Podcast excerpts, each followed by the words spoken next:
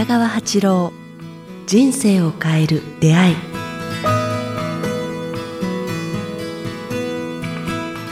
こんにちは早川洋平です。人生を変える出会い。今日は第14回をお届けします。北川先生よろしくお願いします。よろしくお願いします。さあ、えー先週から4月に入りまして皆様、えー新生活だったりいろいろ生活変わった方もひょっとしたらいらっしゃるかもしれないですが、えーここでですね先生と先ほどちょっとお話しして先生あんまりそういう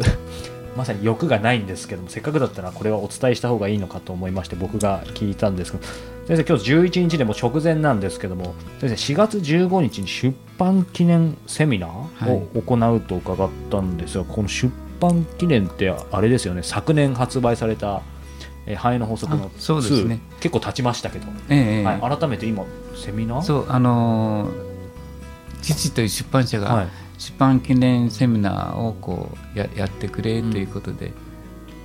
え新宿の慶応京王プラザホテル、はい、1時からぐらいかな、はい。13時皆さんどうぞ聞きに来てください、200人ぐらいの会場みたいなのであ。十分あると思うんですよね。ですか、まあ、4日前なんでねひょっとしたら埋まってたらごめんなさいですけど、うんうん。ね、もし空いてたら。そうですね。はい、じゃあこれ北川先生多分ねあのこれ放送される頃にはホームページにも詳細あると思いますのでぜひチェックしてみてくださいこれせっかくですけど今の時点でねこの日迎えてないので先生難しいと思いますけどなんか来る方とかこんな話するよってなんか今なんとなく決めてることとかそうですね。私の断食のいきさつとあの本に書いてないことのことをこうできる限り喋りたいなとは思ってるんですけどね。書いてないことですね。これは行きたくなっちゃいますけども、さあ今断食というキーワードも出てきましたけども、えーこのまま今日のテーマに入っていきたいんですけども前々回前回と、えー断食と瞑想の話そして断食と瞑想はセットだというお話も伺いましたけども先生とねあの後少しお話ししててですねやっぱりもうちょっと延長戦でですね、えーお話伺いたいなと。先生としてもね断食等でもう少しお話あるということです。今日はそのまま続けてもいいですか？はい。えー、と今早川君があの振っていただいたように私が断食中にこうなんていうか人生が救われたという方がたくさんいらっしゃるんでその中のちょっと思い出したことだけでも、おーあお話ししたいなと思うんですけども断食をするとですねお子さんができない方にお子さんができるんですよね。そうなんですね。ほとんどの方がそうでした。夫婦で。あでも以前先生の周りで勉強会来てる方でもっていうか普通にこの間もいましたよね。そうですね。こんちゃん。はい。それななぜ？多分私も最初のうちは気づかなかったんですよね、はい。私は30代に入ってずっと断食をして、30代後半からあの断食を通してこう人にあの断食のことを教えたり瞑想を教えてたりしてたんですけども、はい。その時に起きてきたことが面白いんですけど男性が断食をした人たちが若い方なんですけども、あの男性男の子ができたっていう方が多くて、女性が断食をすると女性ができたあ女の子ができたっていう話があって、えーそれからこう分かってきたんですけどね、あのなんか、うんで夫婦が断食するとこう、まあ、体力の弱い方や病気がちな人や、きき気の気のち弱い弱い方たちの子供ができるっていう、そういうなんていうの現象を見てて、あの一つ分かったことがあるんですよね、こう命を絶とうとすると、命が弱くなるとするとあそこの死死を死を残そうとするあれが働くみたいなんですよ。まさに種の保存とうん。で面白いんです。でそれからそれに気がついてずっと見てると、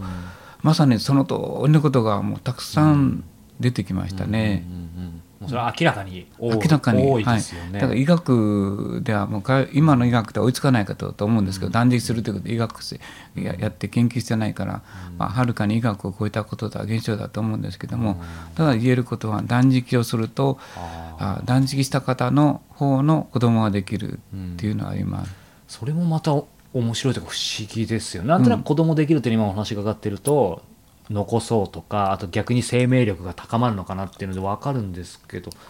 でも自分自身のその性別の分子を残そうっていうことなのかなななんとも言えないですよね。生命力そこのうん弱い方を種はこう種っていうのは弱いものを残そう絶滅するものを残そうとする力がうん働くんではないかなってまあ解釈ですけどね。はいはいはい。うん、面白いですね、まあ、宇宙宇宙って神っていうのはもうあらゆることを準備してますもんね、うん。とにかくバランスを取ろうとしてるのが宇宙はそうですよね、宇宙はバランスを取ろううとしてうん。調和を取ろうとしたのは宇宙の大きな力なんですよね、まあ、これもいつかお話ししたいと思うんですけど、宇宙っていうのは調和を求めてるし調和をはみ出すものに対しては罰則を設けてるっていう、は前もお話ししたと思うんですけどもね。掟があるって、宇宙の掟みたいなのがありますよね。うんうんうんまあ、その中のいい掟って言いますかね、あの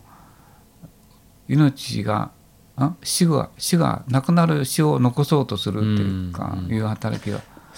あると思いますね。だからある意味なんか一瞬そこのねあの断食したら、えー子供ができたっていう部分だけを冒頭で聞くとちょっとスピリチュアルな気しますけどでもなんかスピリチュアルというよりはなんかすごい合理的だしその宇宙の法則でいけば、うんまあこれ生物学的にちゃんと解明できるようなことじゃないかですよねあ現象としてですね実際科学的なことっぽいですよね。まああのまあある人の話なんですけどもまあ、あの離婚されてて子供できない方がいらっしゃった。で子供できないからあ子供できないから離婚したのか、まあ、その辺はちょっとあれなんですけども、で、えーみお医者さんに言ってもらったらこう男性なんですけど全くもうあなたは無理ですっていうか主がこう途絶えてるっていう、診断をね、はい、そうですね。こうまあ精子が弱いって言いますかねでもう無理で諦めてくださいって言われて、うん。でまあこの間こう結婚された時に、まあ、実は僕はもう子供がこうできないんだと言って「いや女性はもう全然私は子供よりもあなたのことを寄り添っていきたい」って言うんでこう結婚したって言いますかね、はでその時にその男性が私のもとに来て何年間8年間かな？毎年秋冬にこう自分自身の欲を取るため自分のこうすごい乱暴な生き方を反省してこうもっと静かで穏やかな人生を生きたいっていうので、自分の中にある騒ぐ血をこう怒りと不平不満と愚痴となんか人を傷つけたい、うん。責めるっていう力があまりにも強すぎてトラウマがあるんですね、まだこれからもお話ししますけども。それを鎮めるためにずっと秋冬10日間断食かな続けてきたんですよ。でその目まあその人は目的があるとするするとあの自分の荒ぶる心を鎮めたいというかね、うん。まあ、あの別な言葉で言えば自分の中にあるヒトラーを、ううんんなんか小さくしたいって思ってやったんですけども。で結婚してみたらそうじゃなくてあ初めてのこう初婚がすぐできたって言いますかね。でびっくりしてるんですよね本人があお前だからちょっと冗談で言えば「お前俺子供できないなんでお前できたんどっかで浮気したんじゃないか」っていう、うん。言いたくなったって言ってました。ぐらいねぐらい。そう変わるとでいうか、でこう自分のあれが能力が回復したんだっていうか、うん。こう。ん。うで驚いたで彼は言うのはもう神のプレゼントって言いますかね、うん。断食自分をきれいにしたいと思ったら神は予想外のプレゼントをくれた、うん。なんというこうずっと望んでた自分に子供ができるっていうのはもう、とっくの昔に諦めてた、ん。40過ぎてね、うん。でもねもちろん今日断食にフォーカスしてお話聞いてますけどやっぱりそのお子さんがずっとできなくていろんな治療しててもダメでふとした時に諦めた時にできたっていう話なんかも結構聞くんりますよね。ですけど、はい。その辺先生まあちょっと断食とは違うかもしれないですけどなんかその辺で先生なりに何か解釈ありますか？さっき言ったようにこう、まあ、諦めるっていうのは前も言ったと思うと予祝に近い近いと思うんですよね。なんかこう諦めてなんかそこでパッと火がつく人がいて、うん、結構いいらっしゃいますよね。僕の周りにもいますね。もうなんか2年ぐらいそういう治療を続けてたけどもなんか力抜いて、まあ、もう一回みたいに思った瞬間に生まれてそこから立て続けにポンポン2人3人みたいに、歌手の人もいますよね。もうこれはもう全然売れないからもうこれ最後の曲これで売れなかったらもう歌手やめますって言ってこう全力を込めてうん。精魂を込めた時にそれが大爆発したっていう方は歌手でもたくさんいますよね。あある方もそうですね、こううん。あのずーっとお見合いしてて、うん。もう先生もう私はもうダメです。お見合い断られ続けてもう50過ぎたからもう諦めますって言った瞬間にこう、なんかすごくいい、うん。なんかあの自分を世話してくれるすごい素敵な人に出会った。あもーありますそれまではこう何とかして見つけたい見つけたい見つけたいというこうあれでえーなんかねお見合いばっかりしてたけど、うん。もう自分は資格ない諦めますって、うん。諦めた瞬間にやってきたっていうことを言います。でも諦めるとは言いたくないんですけどね。だからまあたまたまそういうことが起きたっていうだけの話で、まあ、予祝という世界を知った時にはあそれをやってくるな、まあ、吉久の話につながってありましたよね。うん、ありますけど。でもお話が出て今気づいたんですけどその断食とその諦めるっていうのもある意味ね立つというか立つということです、手放すというか、ん。そうすると逆に純やってくる粋になるということですね。こうだから透明感を得るっていうことでしょうね。うん。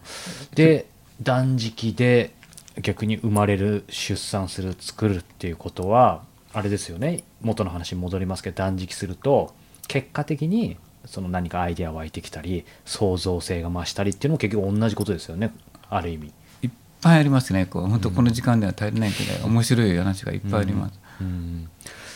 なのでね本当にこう3回お届けしてきましたけどまだまだいくらでもお話ありそうなのでおいおいはい。ままた。た思い出すごとに。先生メモしても多分メモなくなってしまうと思いますこれをこれはなんかアドリブで、うん。その時の流れでシナリオが何もないから、本当ないんですよよくまあおしゃべりベラベラしてるの恥ずかしいんですけど。いやいやいやもう素晴らしいお話をね どんどん聞いてるんですけども、うん。えーでぜひ、えー皆さんもそういう断食だったり瞑想の経験なんかもねあればまたあのご意見ご感想をお寄せいただきたいんですけども、えー今日はこのくらいにはい。していただいて、ありがとうございました。えー北川八郎人生を変える出会いでは、えーご質問ご感想お待ちしております、えー詳しくは北川先生のホームページをご覧いただくかもしくはこちらのメールアドレス北川アットマークキクタス .jp kitagawa アットマーク kiq アルファベットの q tas.jp まで、えーどしどしお寄せください、えー先ほど番組冒頭でも話したように、えー今日4月11日これ配信されてると思いますが15日に、え父出版の、え先生の、え繁栄の補足2の出版を記念したセミナーも、え東京の京王プラザで13時から行われるようなので、えまだ空きがあるかちょっと分かりませんが、え興味ある方はぜひチェックしてみてください。またこれに先立って、えー先生の陶器展も開催されます。4月13日から19日、えー会場はスペース創造。えー大森 JR 大森駅、えー中央改札より徒歩3分の場所で、えー先生の陶器展を開催されます、えこちらは、え春の花の、え釉薬を使った、え陶器の、え展示会となりますので、えーぜひこちらも、えお越しいただければと思います、えこちらも詳しくは北川先生のホームページをご覧ください。ということで今日は第14回をお届けしました。北川先生ありがとうございました。ありがとうございました。皆さんに光がありますように。